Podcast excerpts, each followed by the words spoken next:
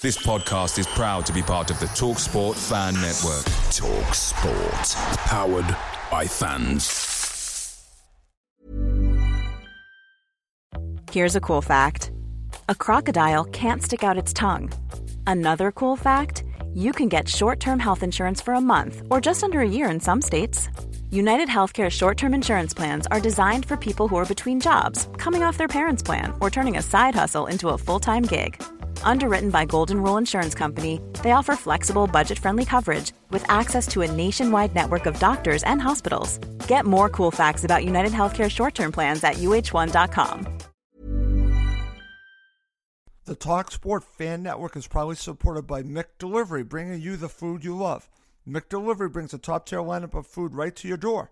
No matter the result, you'll always be winning with McDelivery. Order now on the McDonald's app. You can also get rewards points delivered too so that ordering today means some tasty rewards for tomorrow. Only via app at participating restaurants 18 plus rewards registration required. Points only on menu items. Delivery fee and terms apply. See McDonald's.com. Put industry leading, difference making, and tomorrow shaping on your to do list. Explore Deloitte technology careers at Deloitte.com slash tech careers and engineer your future at Deloitte.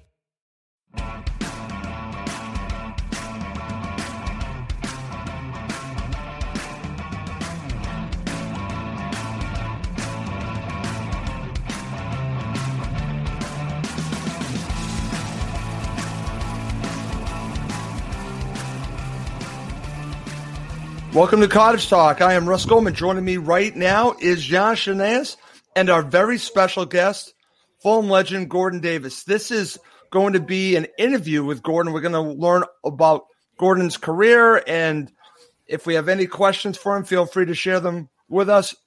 Giannis is going to be doing the interview. I'm pretty much going to be in the background, but before we do that, I want to welcome Giannis to the show. Giannis, are you excited to talk to Gordon for maybe an hour?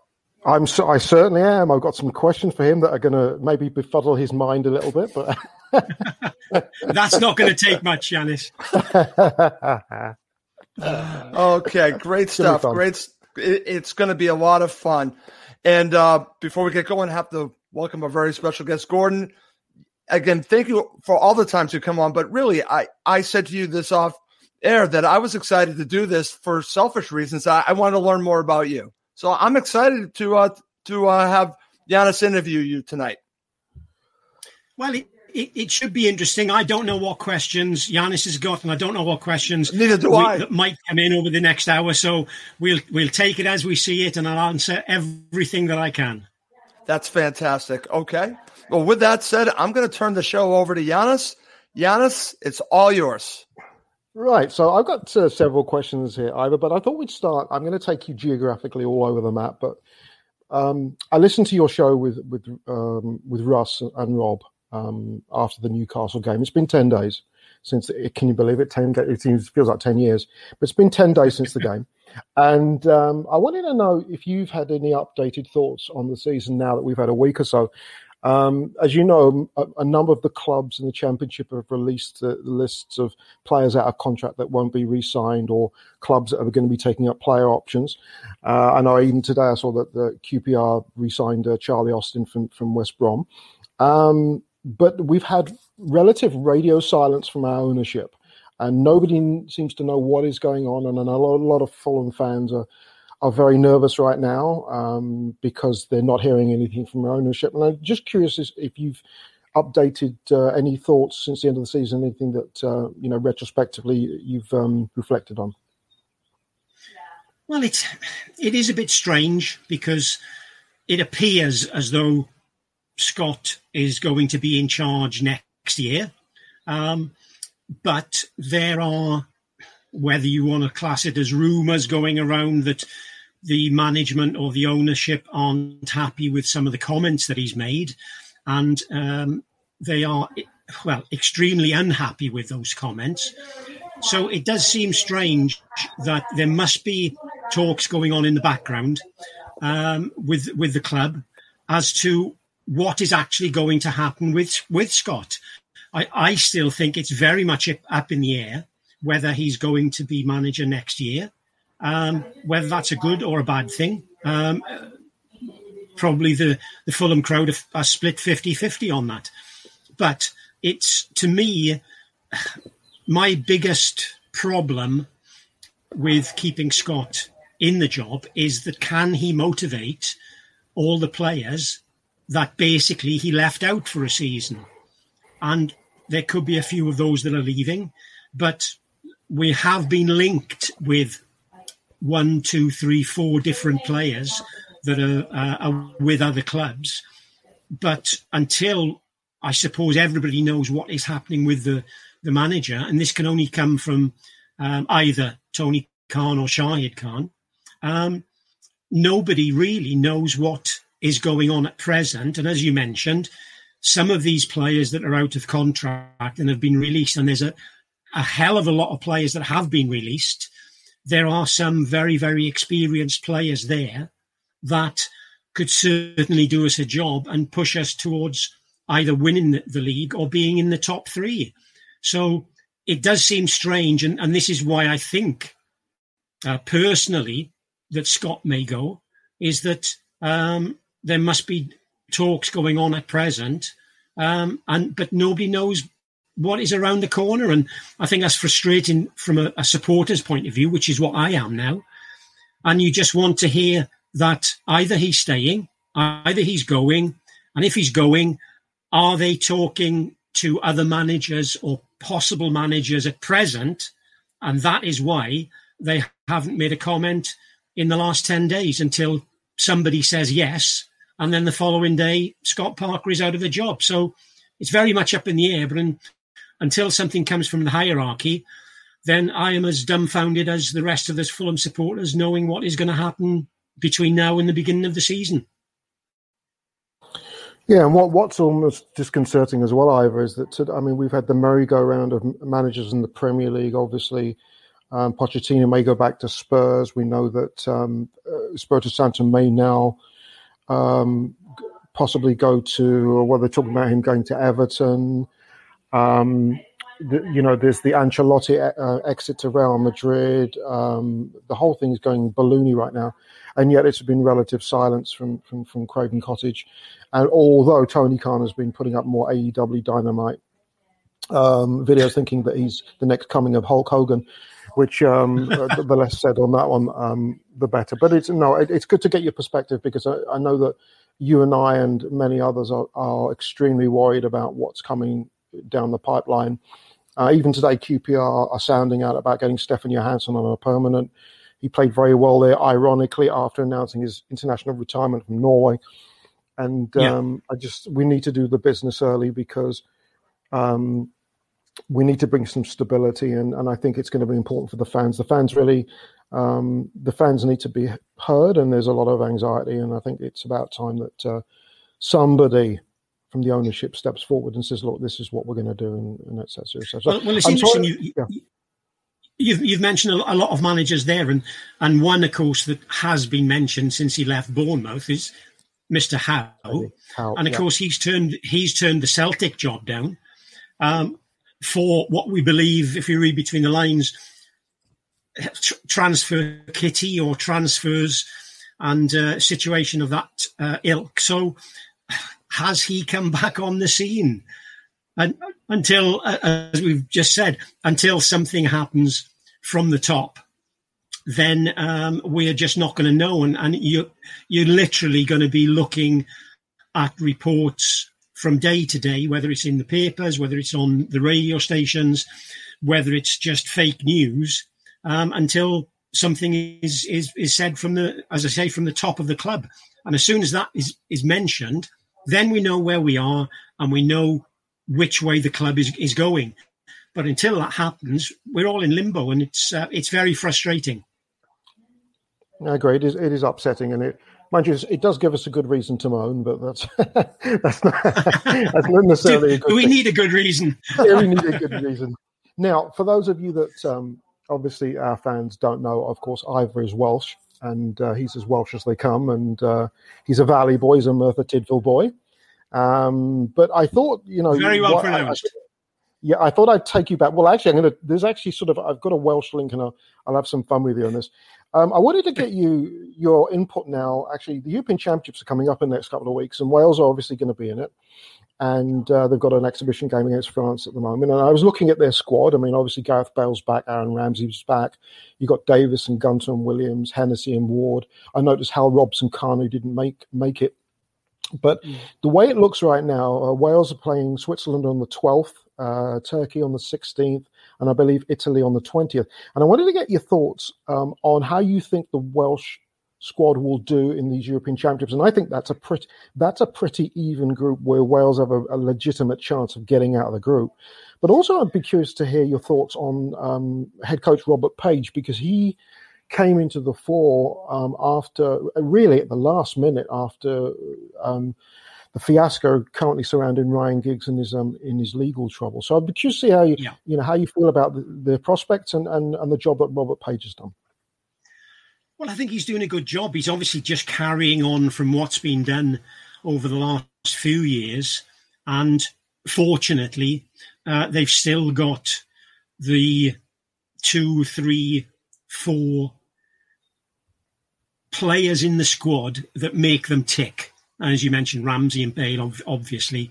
Um, and I think they do rely on, on the big players.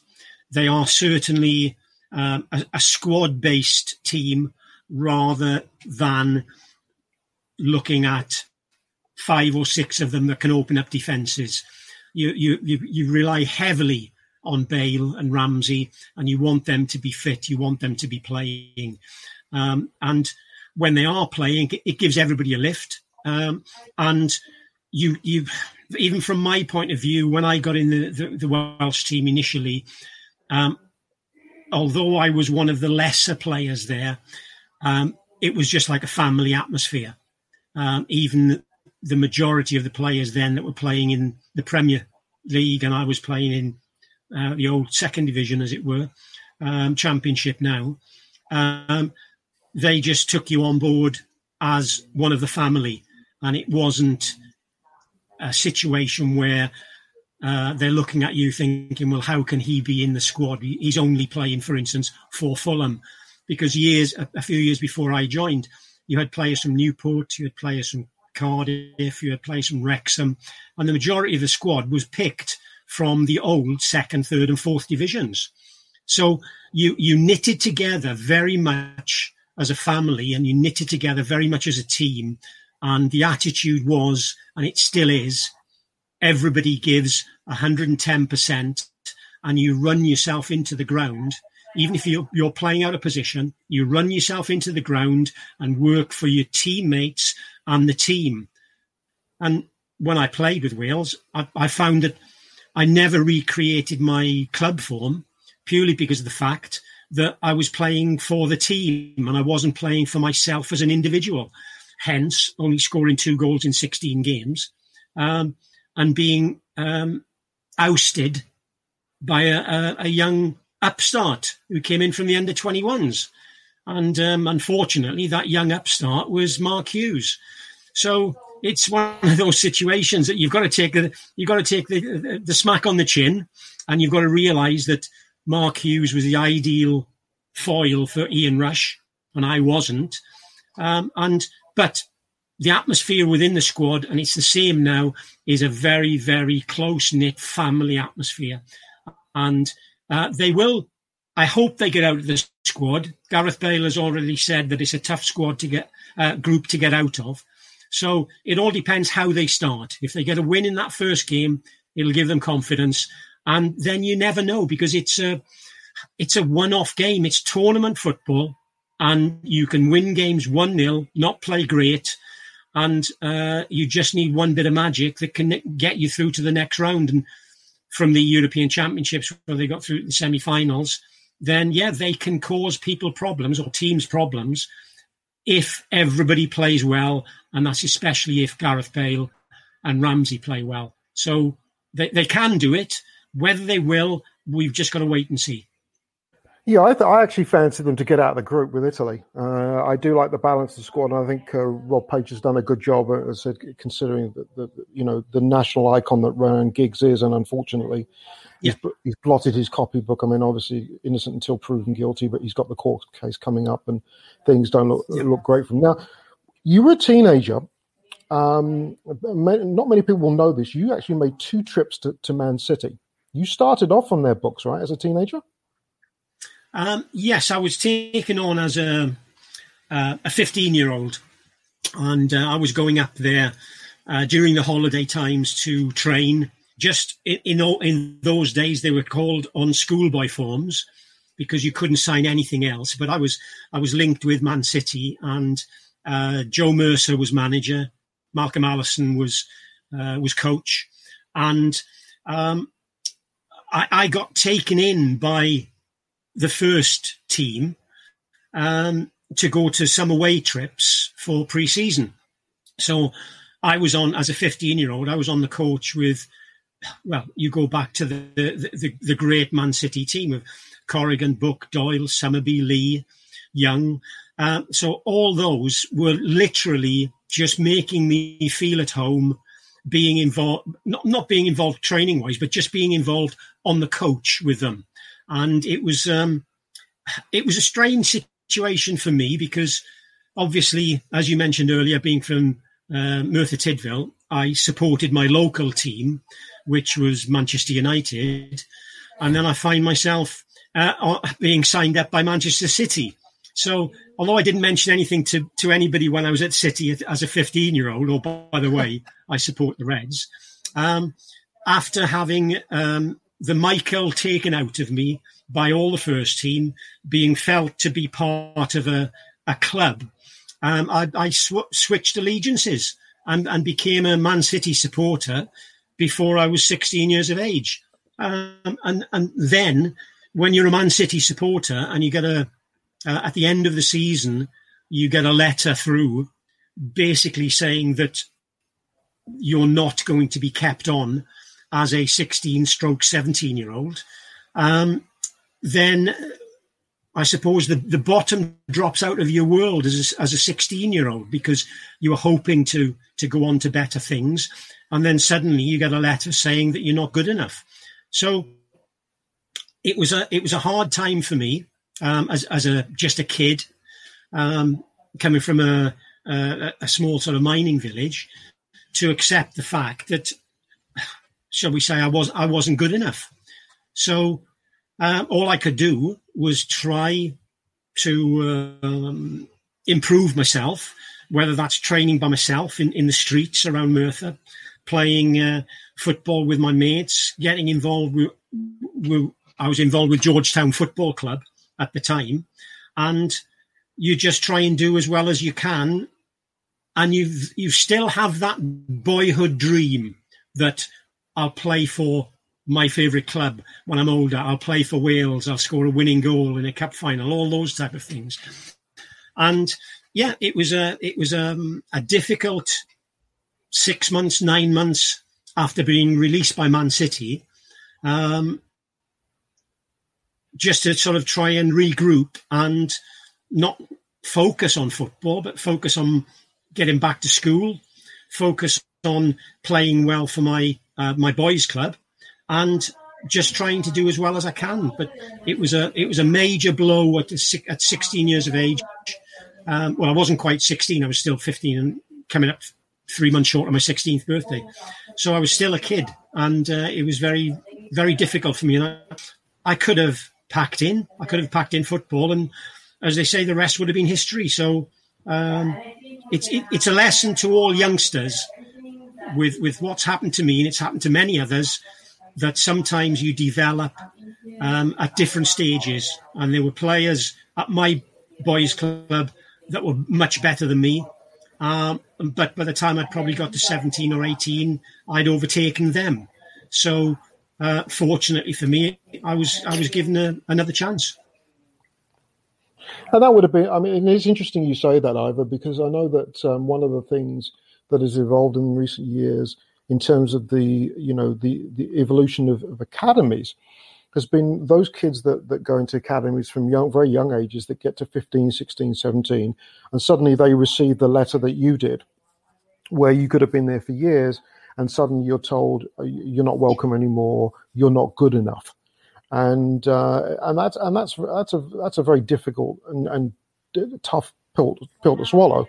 Um, although for you, I mean, and this is for the listeners, I I will and I'll I don't know clarify this a little because Ivor is Welsh.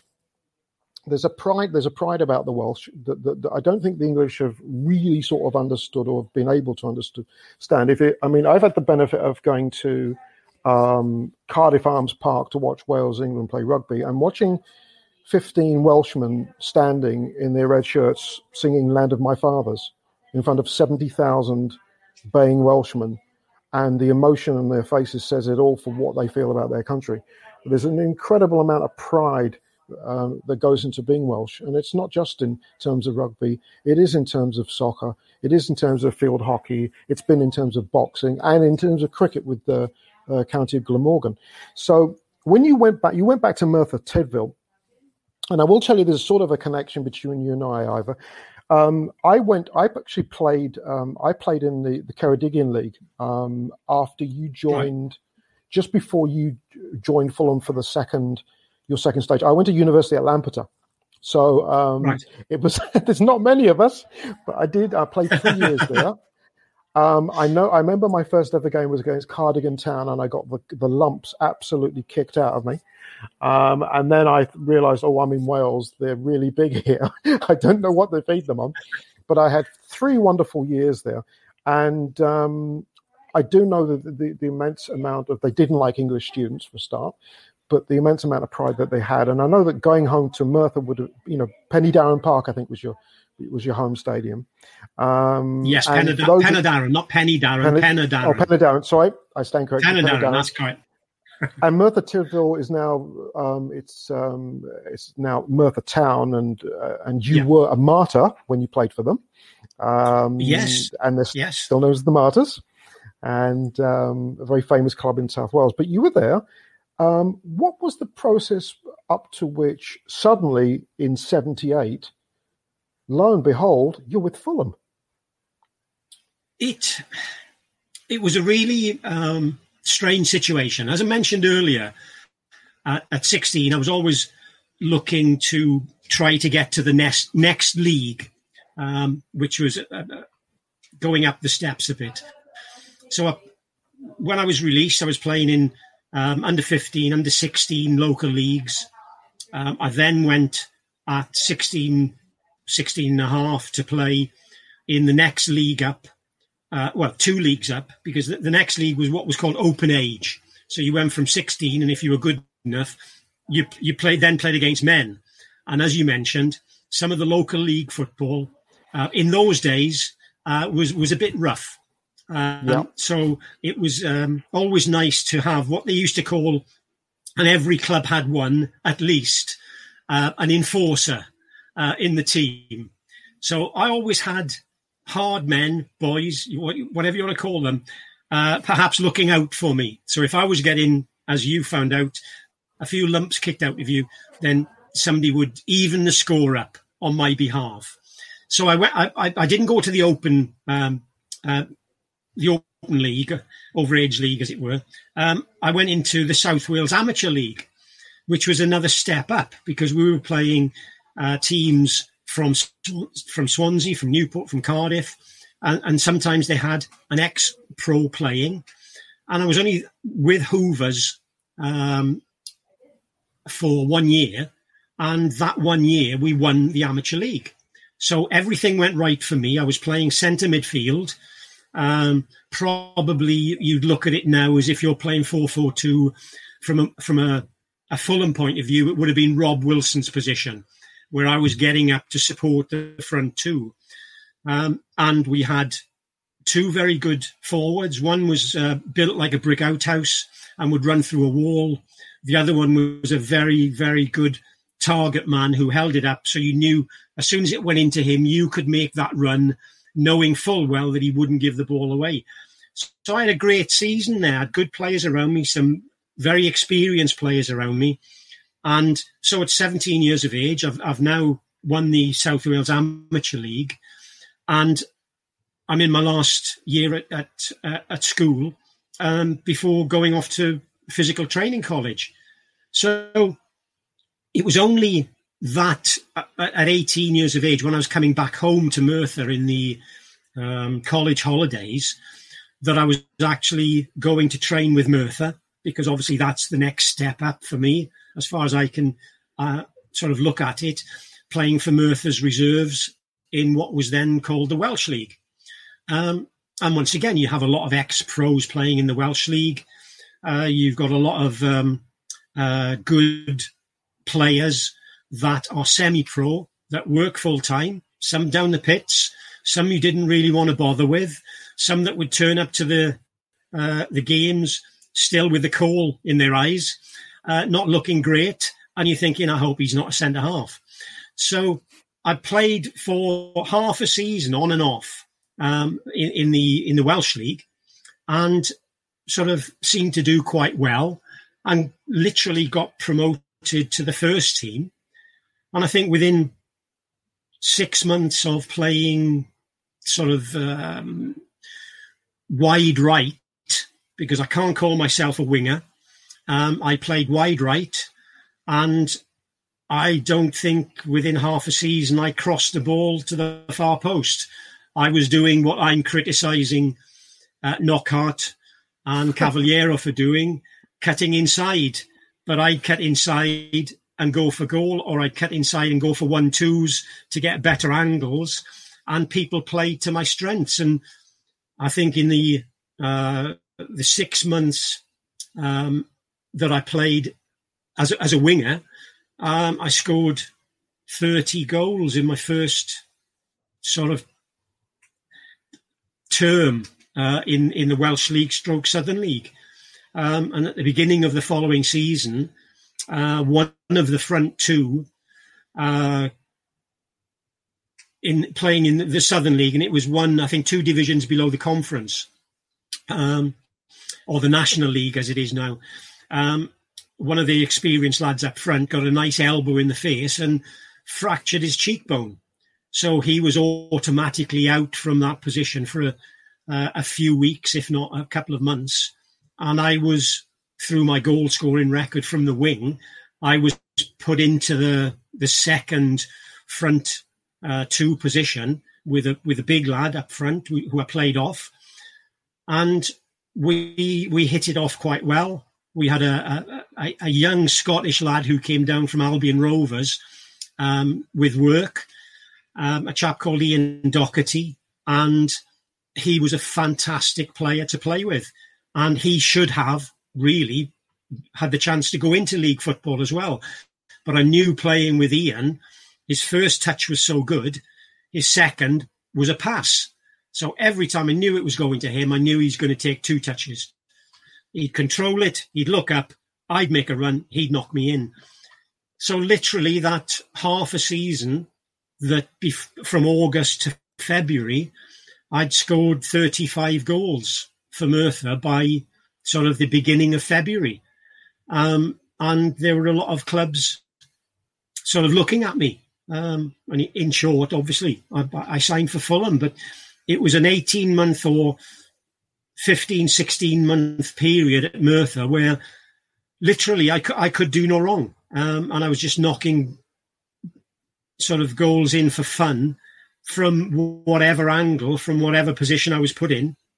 And in those days, if you're knocking goals in, in, in non league football, somebody would say, Come and have a look at this guy. And uh, quite a few clubs were looking at me at the time, and I decided on Fulham. Hang on, Yanis, I can't hear you. I think I've done a gold minute. I've done a gold minute I, can't I, I was going to say. I was going to say we completely That's lost Giannis. Yeah, that's much Uh, better. Sorry about that. I was going to say, um, you, you had two spells with us. You had 78 to 84, then you went to City and, and, and uh, Chelsea. And, Then you came and back someone back. else, yeah. And that, yeah. But it's interesting, uh, you know, I was looking back at your career and, and two more marked um, phases you couldn't have had. I mean, if you look at and, and I wanted to first ask you about that first one. I mean, 78 to 84 in many ways was glorious. Um, there were a few downs. We know what they were. Yeah. There Yep. were some absolutely massive ups. You look, I still look at those lineups and just drool at how good that team was. Um, and and it's the success you had over that first six years that really got you that move to what was perceived the next level. But I want to ask you about, you know, looking back on that first six years, you know, what are the things that you look back on with fondness and, and things that you maybe would have done a little different? Um, fondness, um, and and and this is where sort of my love with Fulham or my love affair with Fulham started, was because I know I could have signed for other t- teams, but I always felt as though I owed Fulham some loyalty because they took a chance with me when they signed me. Because effectively I was moving up what five, six divisions, and when I got to Fulham, I was I, I was putting my all in in training in reserve team games, but I never expected to play a first team game for maybe twelve months, and and yet within a couple of months, two to three months of of, of joining the club, um, I came on as a, a a sub at a home game against uh, I think it was Mansfield that Bobby Campbell just wanted me to have a run out, and I think he gave me think, twelve minutes or something like that. Um, and then, um, lo and behold, I didn't know I was playing. I was just sitting down in the change rooms at Blackpool when he mentioned the team, and suddenly I was looking. I was looking around at the 14, 15 other players that were there, thinking, "Have I missed something?" Because I'm sure I'm the only Davies in the changing room, and and it was it, it was named in the first eleven, and I'm thinking, what, what's happening? So I was totally surprised by Bobby Campbell giving me a start at Blackpool, um, but it took me, shall I say, it took me six months to adjust to professional football. I was still trying things, playing for Fulham that I was doing in non-league, and it wasn't coming off as much as I wanted it to. Um, but the one good thing was that the supporters stuck behind me or supported me from day one.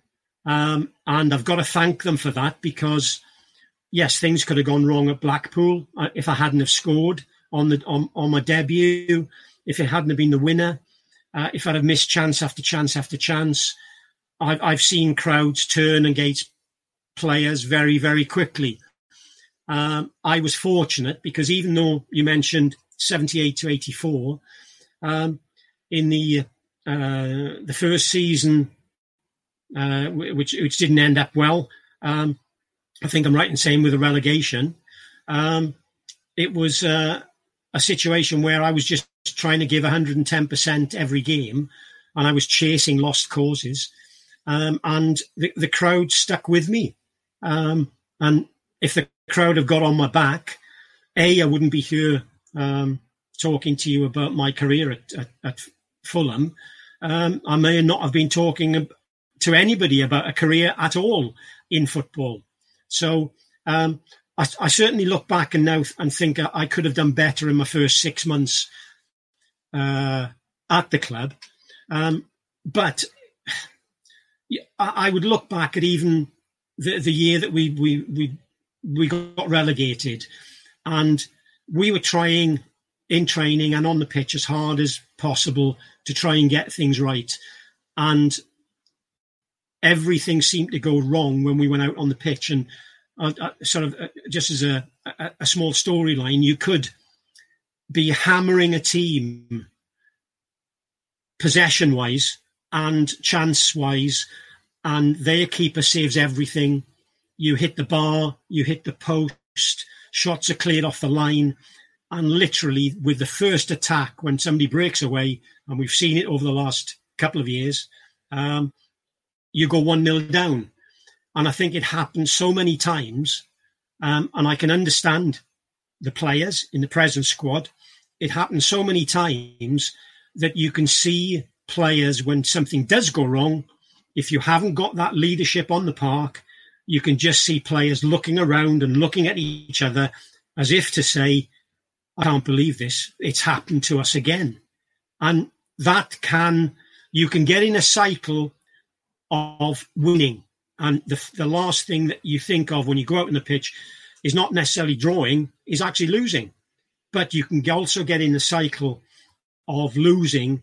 And even though you're trying to be upbeat, you are always in the back of your mind, no matter how well you're playing, you're waiting for something to go wrong.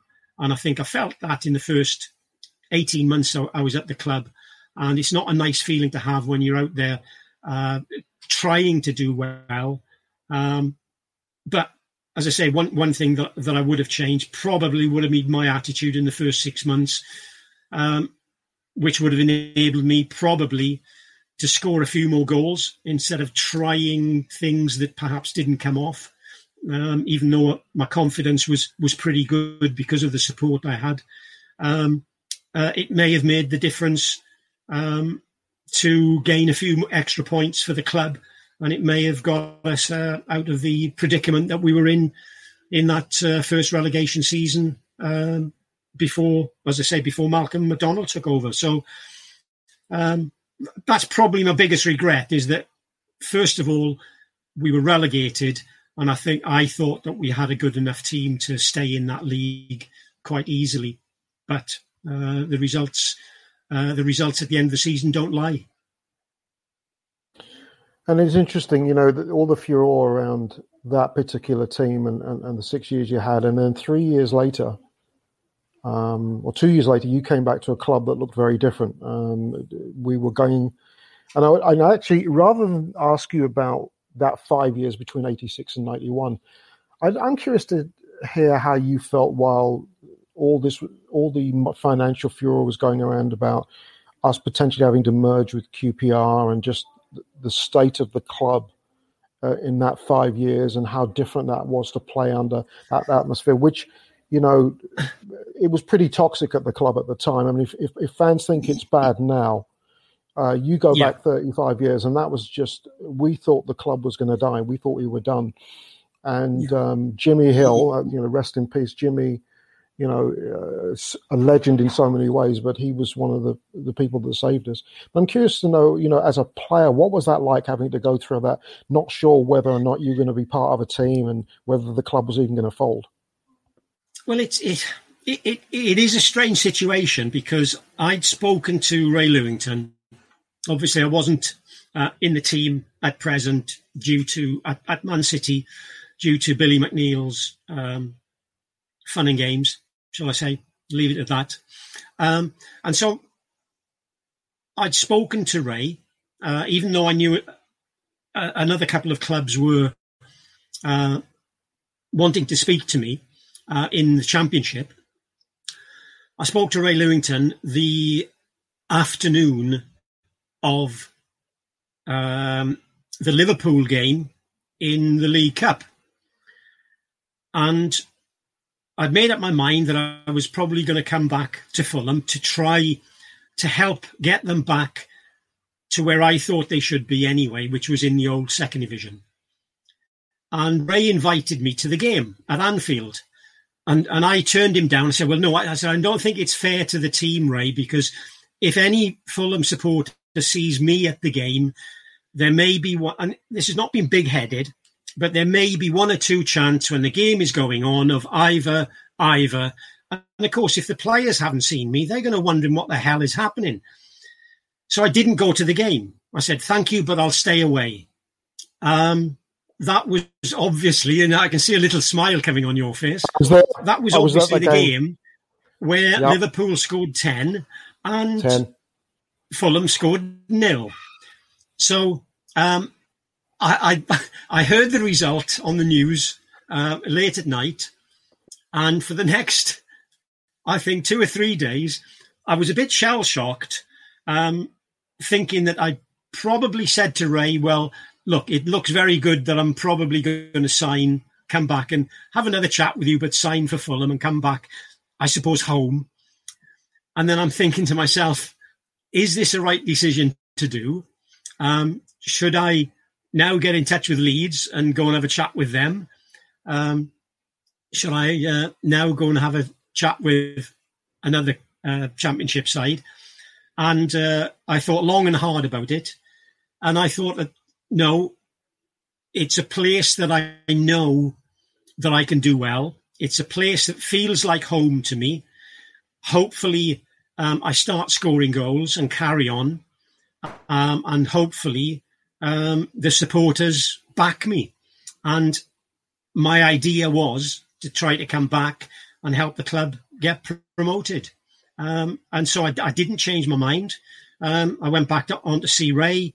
Um, I, I, signed for the club. Uh, and then I think there was a, a an infamous game at, uh, away at Chester when I was still living in Cheshire. And I met the lads at the uh, uh, the Chester ground. We played a night game, midweek game, and it was one of those games that I mentioned earlier on. We couldn't do anything right. And all we ended up doing, we kicked off, ball went forward, we lost the ball, Chester attacked, scored. So I've touched the ball once, we're 1 0 down. We kicked off, we went forward, we may have had two or three minutes difference. Chester attacked, scored again. We lost that game 7 0. And it could have been 8, 9, 10, 11 because the keeper, and I think it, um, it may have been Jim Stannard, uh, he pulled off some absolutely fantastic saves and they hit the bar, they hit the post. And then I realized, I think, uh, how big a task not only Ray had on his hands, but that I had to try and get us out of uh, that division as well. So um, it was certainly an eye opener, but fortunately, excuse me, for, for me, um, I scored on my home debut. I think it was Hereford uh, in the cup game, and, and, I think I scored two on the day. And as far as the supporters were concerned, everything was back to normal. I was at a place where I should be um, after my two years away, and I was back scoring goals. So, from a confidence point of view, um, the the 10 0 game went out of my mind. And even weeks later or months later, the 7 0 game went out of my mind. And uh, all I could do then was to try and perform with the youngsters that were there. Um, and uh, obviously, Ray was able to bring a few other players, experienced players in as well. But I, I just felt as though I was back in uh, in my right place at the cottage, uh, scoring goals for a club that I love to bits. I've got. Um, I, I, know that Russ. Russ has. Um, we've got. We've got an audience who are going to ask ask some questions. I've got a, a rapid yeah. fire for you before we end. But I'm just thinking back to that Liverpool game. I was at that game in '86, and um, I, there's many things. I was actually standing in the Kop with my, best buddy Spencer. He got us tickets, and I remember the first chance of the game was actually Dean Coney. Coney missed a sitter after four, and I was like, "Oh, you know what? we might have a chance. And then Steve McMahon scored after eight. He missed a penalty. That is, I, I believe, still the best Liverpool side I've ever seen. That Liverpool side, I was just looking at the lineup here, Ivor, and it was like I'm mean, Dalglish and Hansen, Lawrence and wow. Steve Nicol, Ian Rush. Wow. Um, I mean, it was who else? We got John Wark, Steve McMahon. I mean, hello, like really, who are we trying to kid? I mean, we got clobbered. And you know what? I think we lost the second leg 3 2, if I'm not mistaken. But um, that Liverpool side was so dominant in the 80s and they were so tough to tough to beat. I mean, they, they had quality all over the place. To finish off my segment, I'm going to give you a little quick, quick and uh, rapid fire here. So this is going to okay. be a little fun segment for you. And now these are play. I'm going to give you ten players, and these are players that you've you have played with. So you can give me one-liners yeah. about what they would like to play with or fun or anything like that. I um, like this, Giannis. Go ahead. I like a couple of them. I have to be a, selfish, and um, I'll get a good laugh out of you, Ivor, because I'll tell you why I've used them.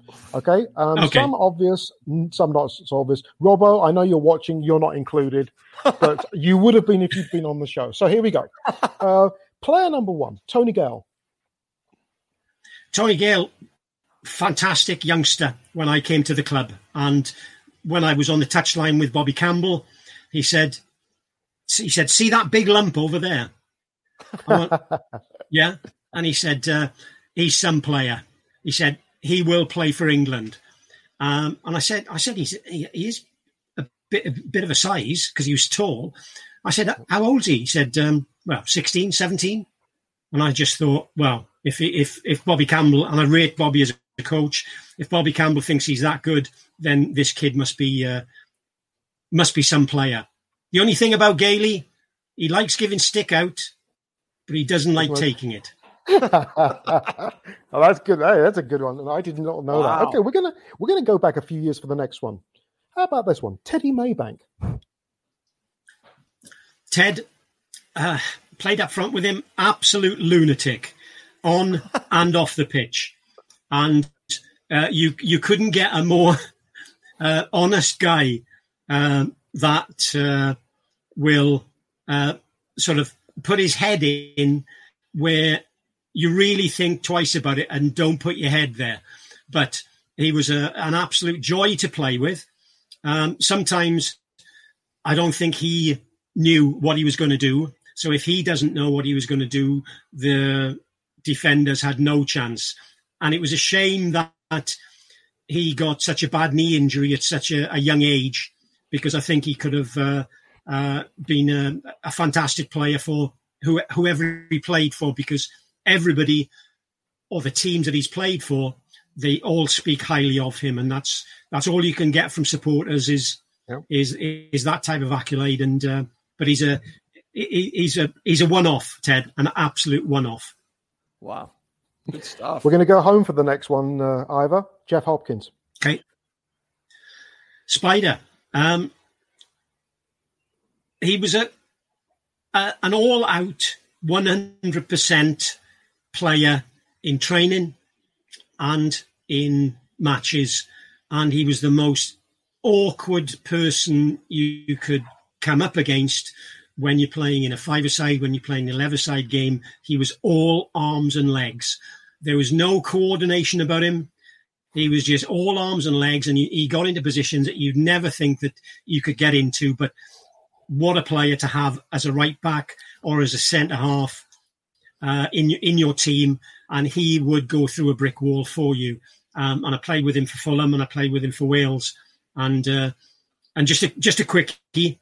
Um, we played against Brazil, and the, the, their left winger was a chap called Éder, who was uh, yeah, yeah. a fantastic player. There's not many Brazilians that aren't fantastic players, but we were working on. Uh, we'd hidden ourselves at Ninian Park, and we were watching them training and the ball was going out to Éder from the, the kickoff. So we were winding Jeff up to say, right, you've got to get close to him and you've got to try and whack him or put him in the, over the touchline in the first 15, 20 seconds of the game. So Jeff was up for it now. It didn't take much to wind Jeff up and he was up for it.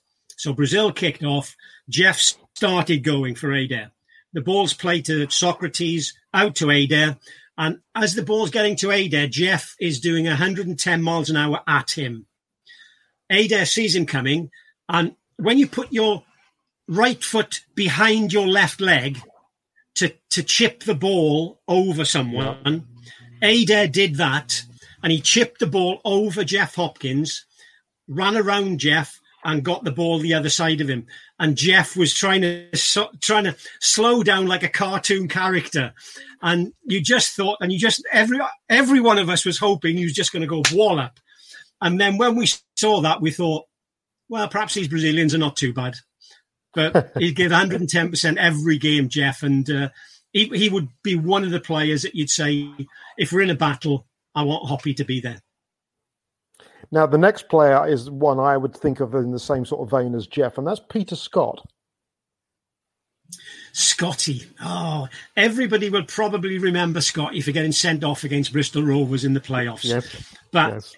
but he he had a, a hell of a lot more skill than sometimes people gave him credit for because he was a workhorse in, in the middle of that park and he and for a, a slight player he he put his foot in And in those days, you needed somebody in the middle of the park. And if it wasn't Ray Lewington playing, then Scotty was the one to uh, uh, cover and put his foot in.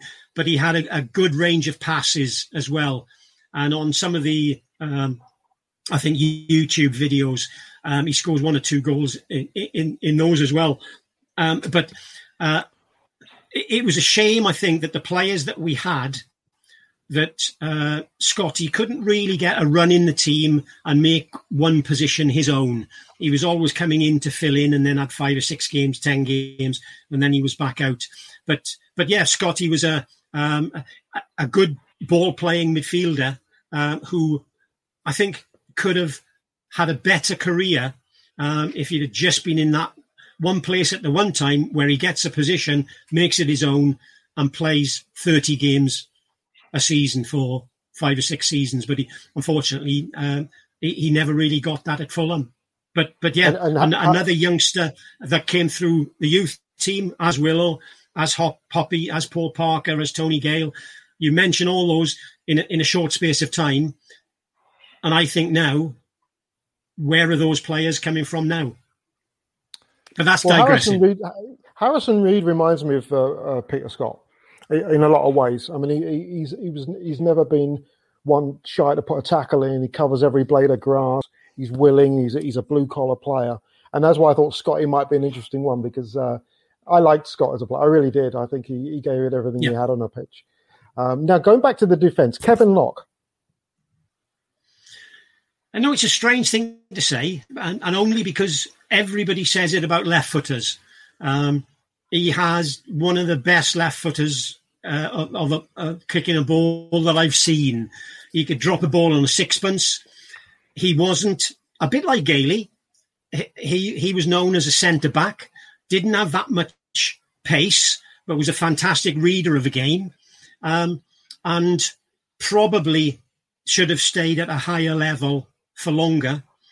Um, but you knew with with Scotty, uh, sorry, with Lockie, that if he was trying to put a ball in an area, then you knew he was going to drop it on a sixpence.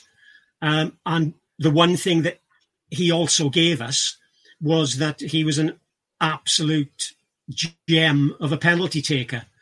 And um, unless you were away at Exeter on a, on a, a, a windy, wet night where he missed his one and only penalty, um, everybody thinks he's got a 100% record.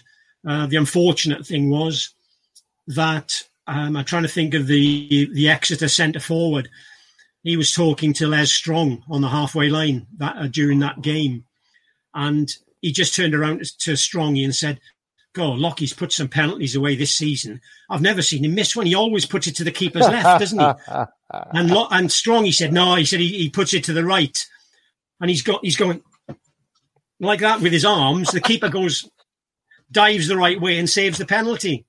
So we, fortunately, we won the game, uh, but that was the only penalty that um, uh, that Lockie missed. And when um, uh, match of the day cameras or football focus cameras came over the training ground one day, and it was the time that we were playing Liverpool, because obviously in, in the uh, the three game um, League Cup se- section that we had with them, we had a penalty in the first game, we had a penalty in the second game. So they came down to uh, have an interview with Kevin Lock, and they said, "Do you mind taking a couple of penalties for us to put the camera behind the goal?" Um, and he said, "No, said, not, not, that's not a problem with me." So Gerry Peyton was in goal, and um, they the, the football focus crowd said to Gerry Peyton, "Look, can you try to save the penalties?" because we know how good he is. So Gerry was up for it because we're actually being recorded. It's going to go out on BBC One. And uh, Kevin Lock came up and he took five penalties and he scored all five. Uh, Gerry was trying to save them. And what Lockie did, he put one in the top left hand corner, he put one in the top right hand corner, he put one in the bottom left hand corner, one in the bottom right hand corner, and then he smashed one down the middle. So if anybody was going to look at that and think, I know which way he's going to put it, you had no chance. He was just spot on.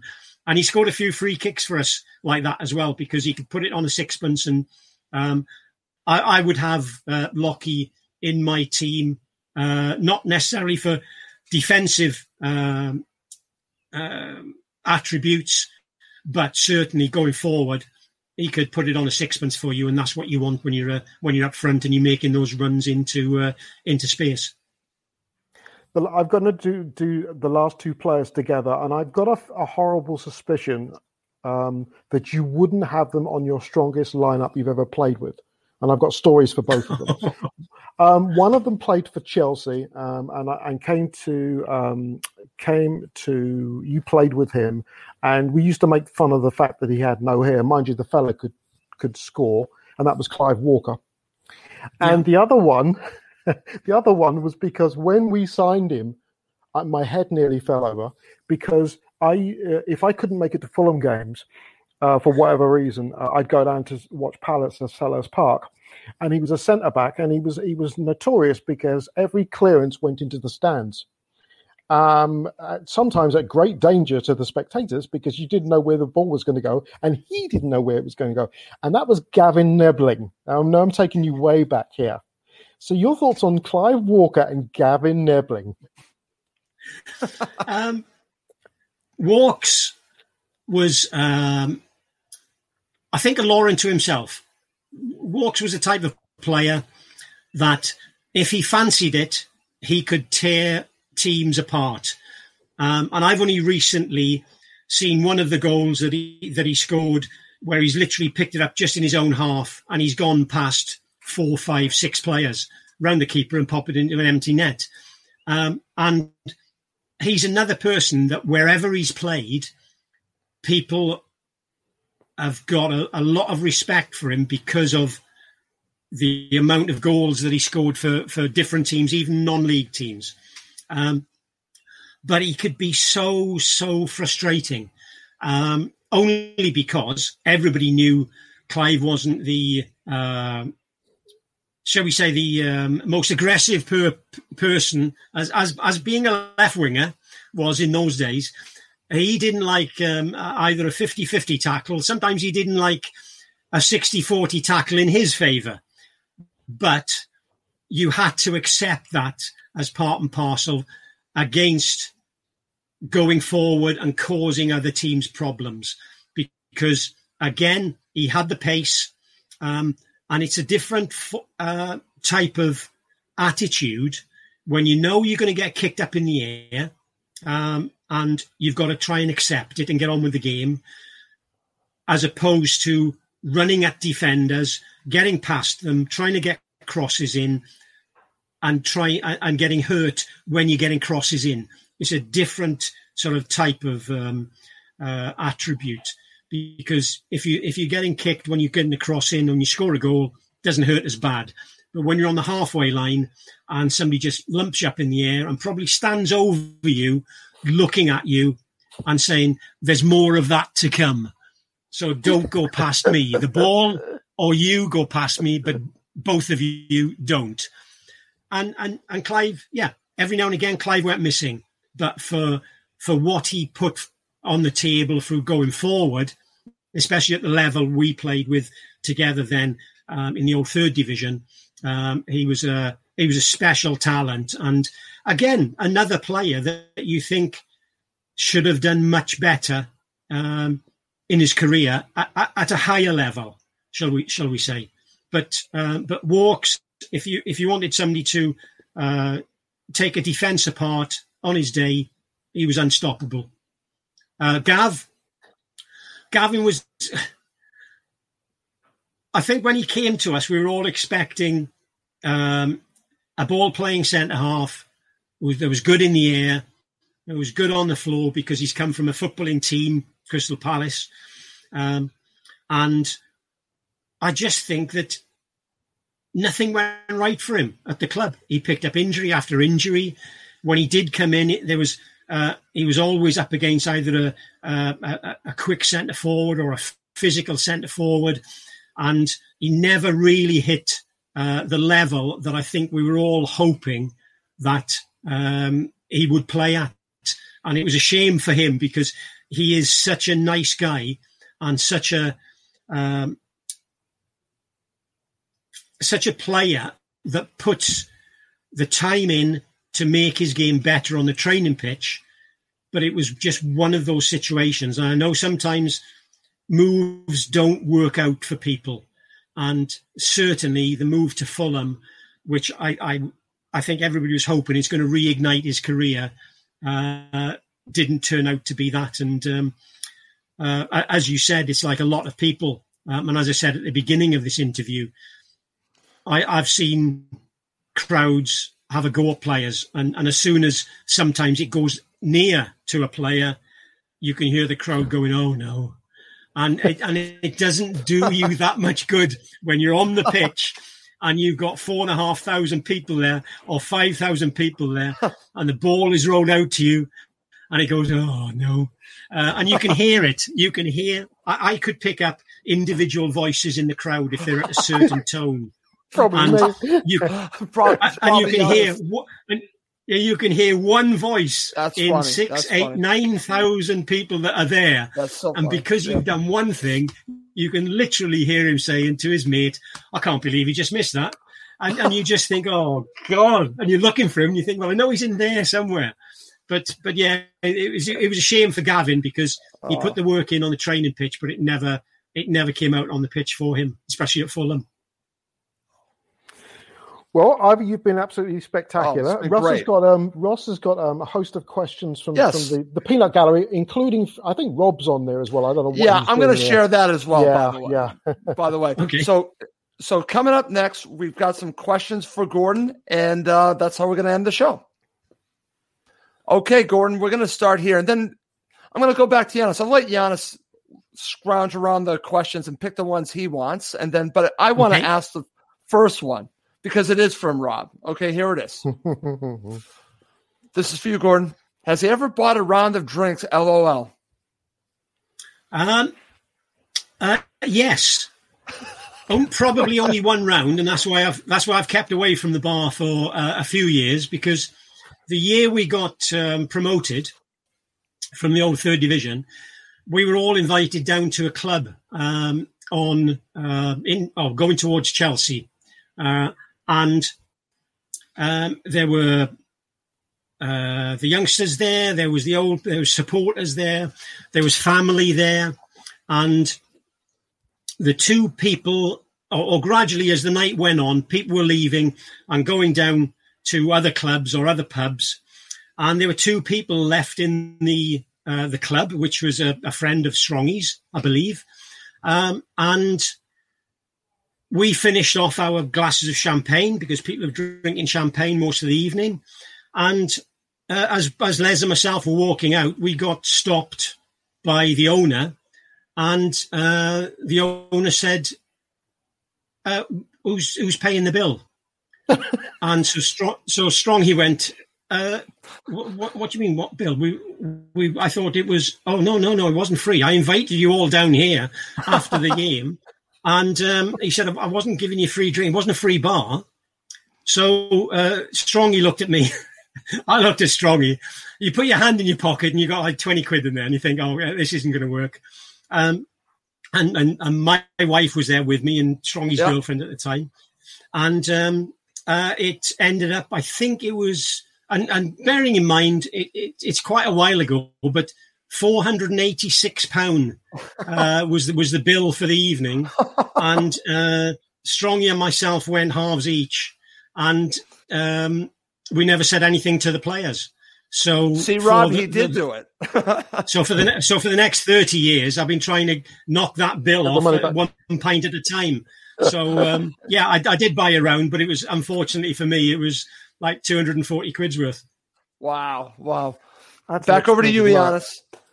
Uh, Steve Reynolds has got an interesting one here. I mean, we've got, uh, you know, with with uh, Carvalho coming through and players like Fosse, and he asks the question: um, Ivor, do you think our future over the next two years has to rest with the the academy? Well, I would say it doesn't have to rest with the academy, but we have got to have. Everybody talks about how good the Fulham Academy is, but all the young players that seem to be coming through the academy are either released and they go to other clubs, or they play a game and a half or 20 minutes here, 12 minutes there, and then the end of the season comes and they move on to other clubs. Um, I, I don't see any progression at present with our so-called great academy where youngsters are being given the chance halfway through this interview i mentioned five six seven players that were given yeah. the opportunity and and willow was one of them uh, right. you've got paul parker jeff hopkins uh, cliffy carr dean coney dale tempest um, and you could probably name um, a whole team of youngsters that came through the academy or or the, that uh, I can't think what, what it was called then uh, or the academy at that moment in time that over a period of two or three years became first team regulars. Um, I'm I'm struggling to think of a first team regular, uh, and you might you might have one or two names there. A first team regular that's come through the academy because um, we had Harvey Elliott, who, who's left. Yeah. We had. Fulham's right. Messi, who who left to go to Man City uh, because he Roberts. wasn't getting a game at Fulham. Yeah. Um, so we've we've had players who could possibly come in, but for some unknown reason, right. the management or whoever's in charge deems them that they are not good enough for the first team squad. Now, if they're not good enough for the first team squad, then what is the academy doing? And to be perfectly honest with you, we have, yes, you mentioned some of them now. We have two or three players that uh, could well be in our squad for next season.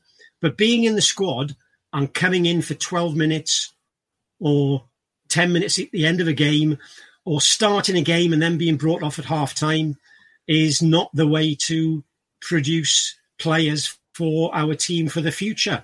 And if you're looking at any other squad of players, even in the championship now, they have got a lot of youngsters that are 18, yeah. 19, 20 in the team, yet we are still persisting with uh, older players who are under contract who we know are not good enough. Give the youngsters a chance, but uh, whether whether the management think I can't afford to give them that chance because it's all results based.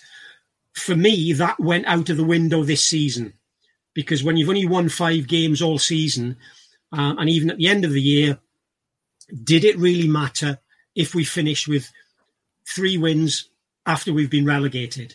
Uh, to me, no. Put some of the kids in, give them a chance, just tell them to go out and enjoy themselves right. in, in a structure and and just give them that time on the pitch, and then you can look at uh, what's happening pre-season. But um, I think we've got to bring bring them through. But I don't think um, our future is uh, rests with the academy over the next two years. Our future so probably rests with the, the academy over the next five, six, seven years because we're a club that have got to bring youngsters through. We cannot keep going out and paying 20, 15, 20, 25, 30 million for players, um, and then losing youngsters to other teams. To me, it's it's a it, it's wrong that that is happening, and we've got we've got to look totally at the academy for the future. Totally agree. Go ahead, Jan. Especially with the the success of our under 18s two years in a row, um, they've been I've seen magnificent, and uh, it is a shame. I agree, Ivor, that they've you know something we've got to look for next year is to, to bring these blood these young players in. Now, this is a, a good question from Ben Lawrence. Um, ben asked, um, "What's the one player and team you didn't like playing against?" Uh, the one player, and, and, this is going to, going to go down well with with quite a few um, uh, Fulham supporters because I'm going to mention a word here, and it was a chap called Danis Salman and I remember him. He was a very, he was a very quick, um, clean player. He played centre back, and he played for Brentford. And I hated playing against him because even though I always scored goals against Brentford, I hated playing against him because I knew that one, he was as quick as me. Um, so I just couldn't use my pace to get away from him. I knew that I was in for a, um, a hard physical game, but not dirty. He wasn't just going to kick lumps out of me. Um, he was a, a, a good centre back and a good defender. Um, so I, I, hated playing against him as a as a person, even though, as I mentioned, I always scored goals against Brentford. Um, team I probably hate hated playing against most.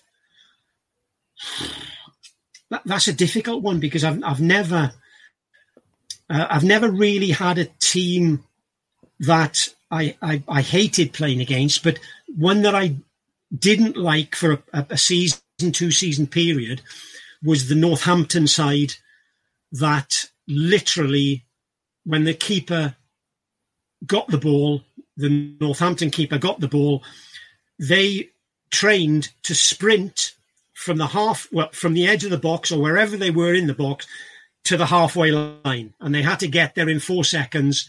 Otherwise, in training, they had push ups to do, or burpees, or sit ups. So as soon as the ball went into a shot went into the goalkeeper, the keeper caught it. They just turned and sprinted, and so we played them at home, uh, and they were the same up at Northampton anyway, at the old ground, not Sixfields. And I, as a forward, you follow the ball in in case the keeper drops it. So the keeper catches it. I turn round. I look at these 15, 18 backsides running away from me. So I sprint to try and catch them up. What they then did was the keeper just lumped the ball down the pitch. They, a centre forward, let Roger Brown, for instance, head the ball. Roger Brown had a free header. He'd head it back 30 yards. I am still running out towards the halfway line. Linesman, flag, offside. So I've done this three or four times, and, we're still in the first 15 minutes of the game. I am now starting to breathe out of my backside because all I'm doing is sprinting 50 yards every time that we lose possession. So I thought, right, okay, I'll try this other way of sorting this problem out. So we have another attack. The ball goes into the keeper. The keeper thumps it 50, 60 yards down the pitch. I start walking out of the area. So when Roger Brown or Tony Gale or whoever centre half heads the ball back in, I'm just outside their box. Unfortunately, our players didn't get to the halfway line before the Northampton players, so we've still got a free kick in the D. So I've had a quick word. I'm saying, right, just get back. Just make sure you're not offside. So the next attack, same thing happens. They run up to the halfway line. All our players are onside except me, who's walking out on the D of the box. So flag goes up, referees goes, and he's looking around now, and I'm still walking out. So they've now got to bring the ball all the way back to the edge of the D for offside. I did this on three occasions, thinking I've sussed this now. We can keep them pinned back there. The referee came across to me and he said, "Gordon, you've got to make an effort to get onside." And I went, "Why?" And he said, because if you don't, I'm gonna I'm gonna book you for ungentlemanly conduct. Oh mother. So if so if you walk out of the of the area on two occasions, the first one you're gonna get booked, the second one you're gonna get booked, and that means you're off. so all I had to try to do then was forget about going into the keeper and run back to the halfway line, uh, just not to be offside or if I was offside, but I was only three yards behind them, then the referee was happy with that. But yeah, I, I could have been booked for ungentlemanly conduct for wow. walking in a football game. So VAR, VAR would have just said no, he's offside. So it's funny, either. So Northampton, about... that Northampton yeah, side, I hated playing against. Okay, them. okay. How how how many more questions do we have time for, Russ? Um, how about another three? Okay, I was going to laugh actually, Ivor, because when you were talking about the play you didn't like playing against, I could have sworn you were going to say Mickey Droy, and I would have laughed my head if you said Mickey Droy, because Russ, yeah, this no. guy was, yeah, he was, oh god, he was a monster. Um, Russ, he played for, he played centre back for Chelsea. He was six foot four. Uh, he had this yeah. big beard, and he was an absolute, he was a tank I mean, he he kicked people and never well, got if, up. If you if if you watched if you watch Game of Thrones, Russ, Yep. then Mickey could take a part in Game of Thrones without any makeup on. yeah, He was he was Wow. absolutely. But but I, I must admit, I, I enjoyed playing against Mickey, and again, he was a although he was such a big guy, such a powerful guy. Uh, he was another centre half that liked to play football. If you wanted to mix it with him, fine. Right. But he was another player that um, that wouldn't necessarily, in my opinion, go out to injure you to get you out of the uh, get you out of the play. And I remember one we played Chelsea in a um, a testimonial, and Mickey came on, and for some unknown reason, I think they put him on the right side of midfield. And um, as, as you've as you've just mentioned, he's six foot four. He's he's out here, and he was on, and, and the ball bounced between us in a testimonial game, and it bounced up to, to this this height, and I'm coming in to chest it down, and Mickey is coming straight at me, and he put his foot up, and his foot came that high, and I could see all of, all of his studs, Wow. and he's he's he's gone, and I won't do it too loud because of uh, uh, microphones, but he's literally gone. And I just, I just got out of the way. I just got out of the way because it is a testimonial game, and I wanted to sort of um, at least be n- not in the hospital that evening. And the ball bounced, and he controlled it and passed it, and he laughed and he said, "Ivor," he said, "I'd never hurt you, so don't worry." and uh, it, shall I say, he became he became a good friend. But um, but yeah, you you wouldn't want to mix it with him um, uh, on on a football field, and if you upset him, then um, there was only one way to go, and that was hospital. He was, he was he was a true monster. Talking of Chelsea, Chris Davidson had this great question. It's a it's a tough one. Do you regret Yeah. joining Chelsea? Um, scored you scored on your debut and you got a hat trick up at Goodison, but they never really made you a regular. Um, I, I don't regret joining Chelsea because that was the only option I had. Um, they were the only club to come in um, when Fulham were asking three hundred thousand pound for me, uh, and I was at the end of my contract. Uh, these days, I could have walked away for nothing, um, but the club had all the power. Um, so we couldn't agree uh, a contract. Uh, that, that's where it all came down to.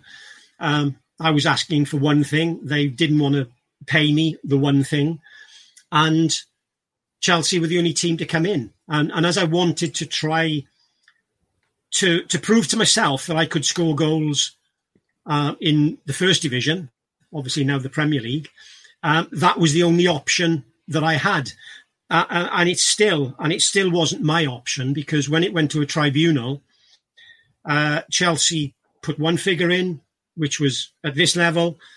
Fulham wanted this level, Wow. um, and it was only down to the tribunal setting a, a, a figure of I think 90, 90 or hundred thousand pound uh, that Chelsea uh, agreed to buy me.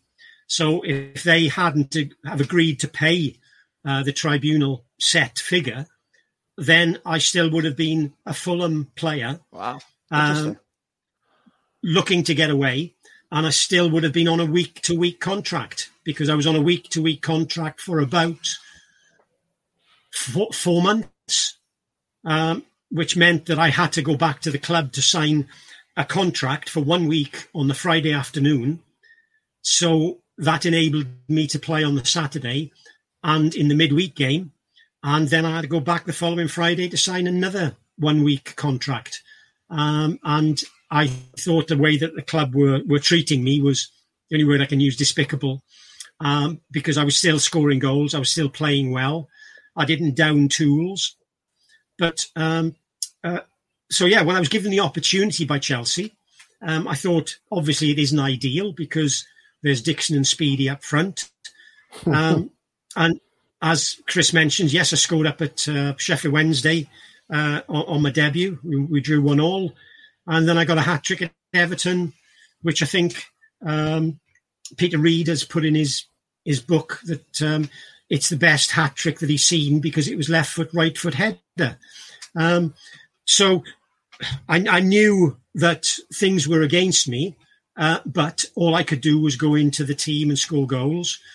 Um, I just felt that at the end of the day, the, the management weren't strong enough to either do one of two things. And that was to either play me, and if I scored goals, keep me in the team, or play Dixon, Speedie, and myself. Um, and, they, and they did uh, they did neither. Um, and so at the end of the that season, um, I handed a transfer request in purely because of the fact that I wanted to to play football and I wanted to be given a chance. Um, and that's when Ken Bates had a word with um, the vice chairman at Manchester City, and Manchester City phoned me the following morning and said, uh, "Would you be interested?" So I went up on the Monday, spoke to City, um, came back, flew back up on the Thursday, signed a contract, and played against Watford on the on the Saturday. So wow. um, uh, it was uh, it it was two frustrating years uh, away, one at Chelsea, one at Man City. Um, but at least I proved to myself that at that level I could still score goals. Um, so I thought, right, you've proved to yourself you can do it. Uh, there was so much political uh, goings on at both clubs that I thought when I, I, had the opportunity to come back to Fulham, as I, as I mentioned earlier, um, I just took the opportunity to go back to a place where I knew that A, I could score goals, and, and B, which was a good thing, I'd probably be in the team most weeks. So the final question I'm going to have with you is a, it's a personal one, Ivor, uh, from Dave Greenstreet. Um, do you, do you still have any contact uh, with uh, Dean, Dean Coney? Uh, no, no. The last time I, I, I saw Dean was um, obviously at a, a, reunion that we had uh, for Roger Brown. Funny enough, that's how long ago it was. Um, oh. But uh, he is a he is a person as as I think most uh, Fulham supporters will know that I won't have anything said against. Um, he was my ideal partner. We we clicked as soon as we were put together in training. Um, we didn't have to work on uh, our understanding. We just sort of uh, clicked straight away. Um, it was uh, sort of love at first sight, if you if you want to use that phrase. Um, and I know that people, and it, and it's strange being a, a goal scorer if that's what you class me as. Um, it's strange when people remember one or two important misses by Dean Coney. Um, people bring up the Leicester game, a header. Even Yanis, you brought up after four minutes at Liverpool. Yeah, I remember. Um, and uh, what uh, not necessarily the supporters don't realise is that he was such a good player to play up front with. He was such a good target man that he hardly ever gave the ball away, and he was able to allow me to work off him, Rob Wilson to come in uh, to time his runs, get goals from uh, that that position that Rob played in this sort of attacking midfield player, um, and he created I would say hundreds of goals for the team, but he was never going to be a, a, a 15 to 20 goal uh, a season striker. Um, if if he'd have been knocking 20 goals in a season, then Fulham would have sold him probably in those days for about four five hundred thousand pound. Um, but what Dean did for the for the team in his work rate and his setup play and, and his ability to create chances for other people, I will always stick up for him and I won't hear a bad word said about him, uh, no matter who it comes from, Yanis. You know what? It's funny because when it, that game, it was it was a header, and Coney was so good in the air.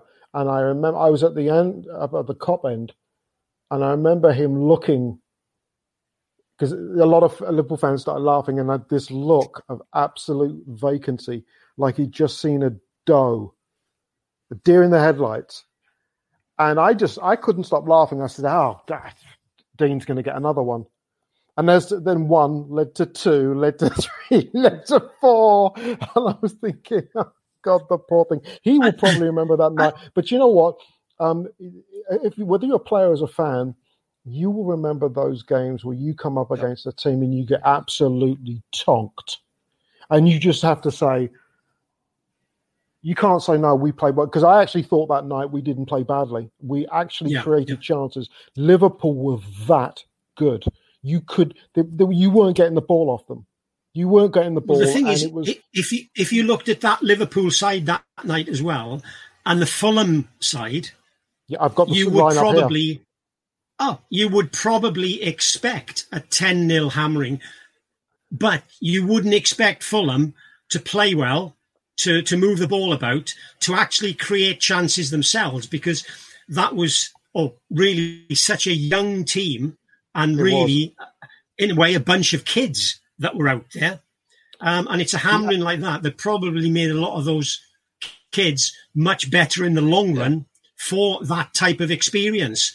Um, but I, but I will go on to say because uh, when I'm sticking up for Dean and I, and I, and I mentioned about people uh, note the misses, okay, I scored a lot of goals for Fulham.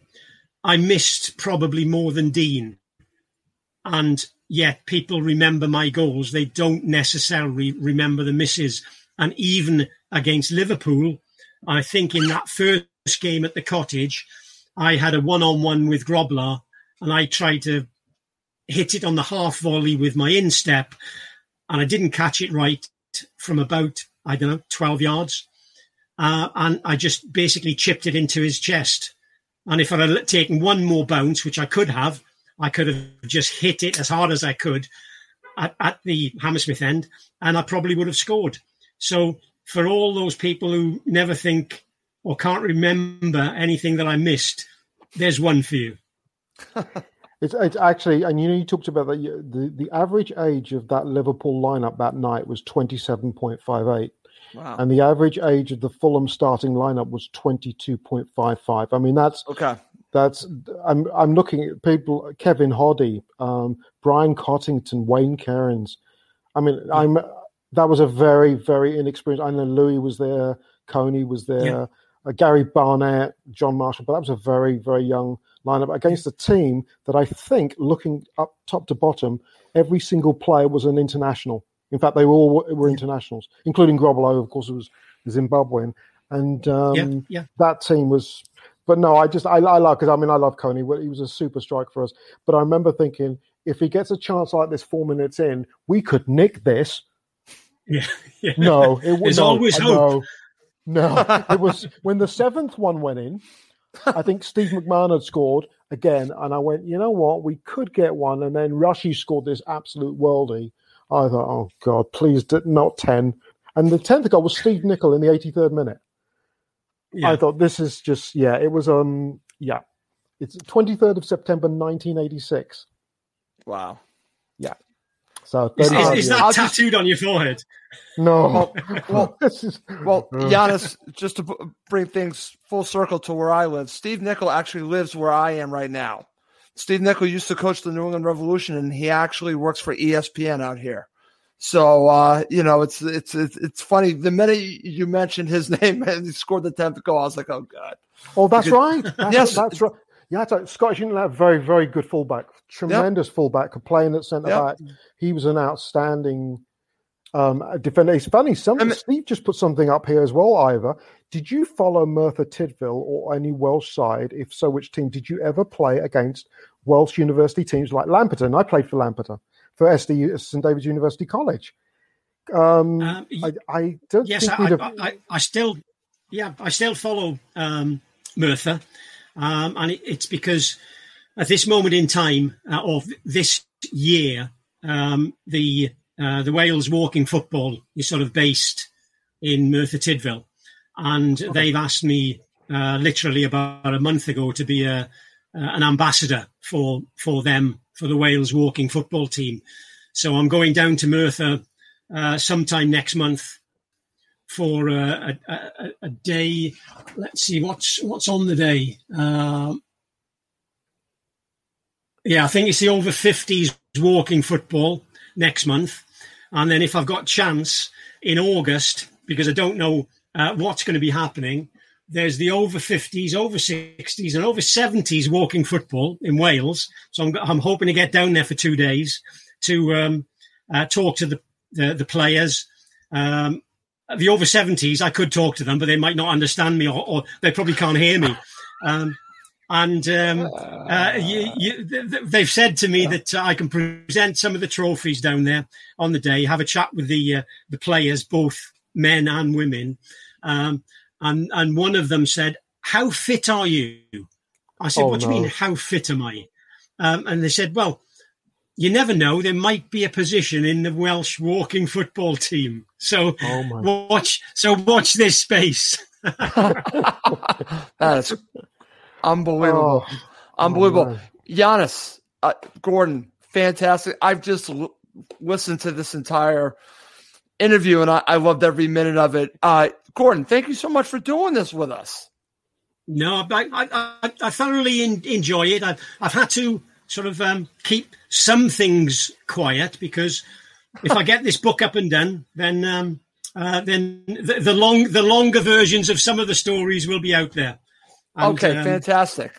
And we, and we will but no, I've, I. I've thoroughly, I've thoroughly enjoyed it, and I hope that uh, the people who've uh, uh, sent the questions in as well um, understand the answers, and uh, especially the one from Rob. At least he now can no longer tell me to, I've I've got to get to the bar. So yeah, I've enjoyed he's, it. he's next. Ivor, he's next on. He's next for the interview, and I've got some He is. questions for him as well. Yeah. He is. Uh, it, it- Giannis, you stole my thunder. I was going to say we will be doing this with Rob as well. So, so Rob will get the Giannis treatment as well. Sounds good. No, I thoroughly enjoyed it. Okay, Giannis, I hope you enjoyed it and you did a wonderful job hosting the show. Thank you. And I just discovered that one of our supporters, Steve Turner, also played at Lampeter, uh, 04 to, to 07. Uh, wow. I was just because I was there at 85 to 88. Oh, yeah, too much. and that's that um, down yeah, and I'd heard about this um, uh, Craig Roper uh, Yep. leukemia thing. Lampeter, for those who don't know, is a town in Midwest Wales. It's sleepy. That's the best way I can do it. Say it. Um, it's the smallest university in the UK. When I went, it had 750 students.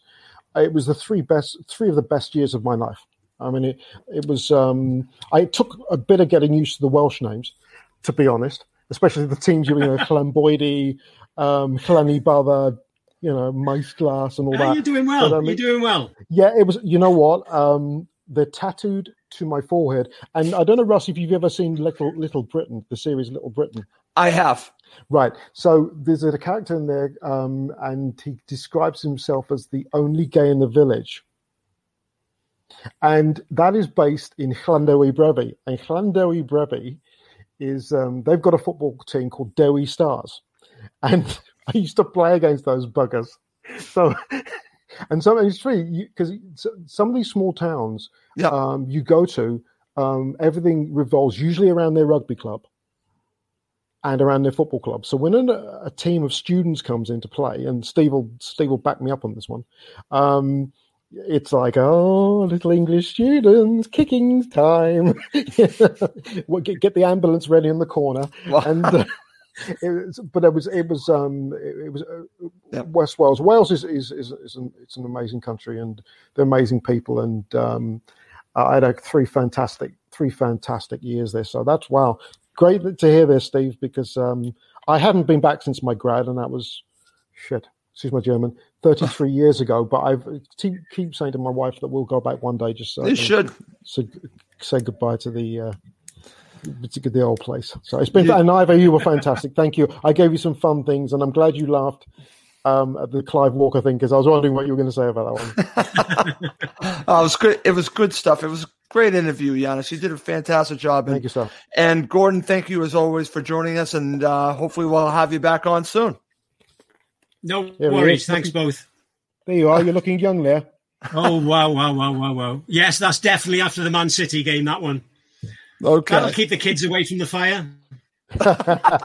Okay. Well, as Giannis said before we leave, I just want to mention this that we will have another interview, and it will be a, a full length interview with Rob Wilson. So Rob will get, as I mentioned earlier, the Giannis treatment, and that should be fun as well. But we do have to wrap this up for a very special guest, Gordon Davies, and my host. I'll call him. I'm not the host. He was the host, Giannis Shenanigans, for this show. I'm Russ Goldman. Thank you as always for watching and listening to Cottage Talk. It's the 90th minute, and all to play for at the end of the match. All your mates are around. You've got your McNugget share boxes ready to go. Your mates already got booked for double dipping, and you steal the last nugget, snatching all three points. Perfect. Order McDelivery now on the McDonald's app. Are you in? I know I'm in. At participating restaurants, 18 plus, serving times, delivery fee, and terms apply. See McDonald's.com. Hey, it's Danny Pellegrino from Everything Iconic. Ready to upgrade your style game without blowing your budget? Check out Quince. They've got all the good stuff shirts and polos, activewear, and fine leather goods, all at 50 to 80% less than other high end brands. And the best part? They're all about safe, ethical, and responsible manufacturing. Get that luxury vibe without the luxury price tag. Hit up quince.com slash upgrade for free shipping and 365 day returns on your next order. That's quince.com slash upgrade.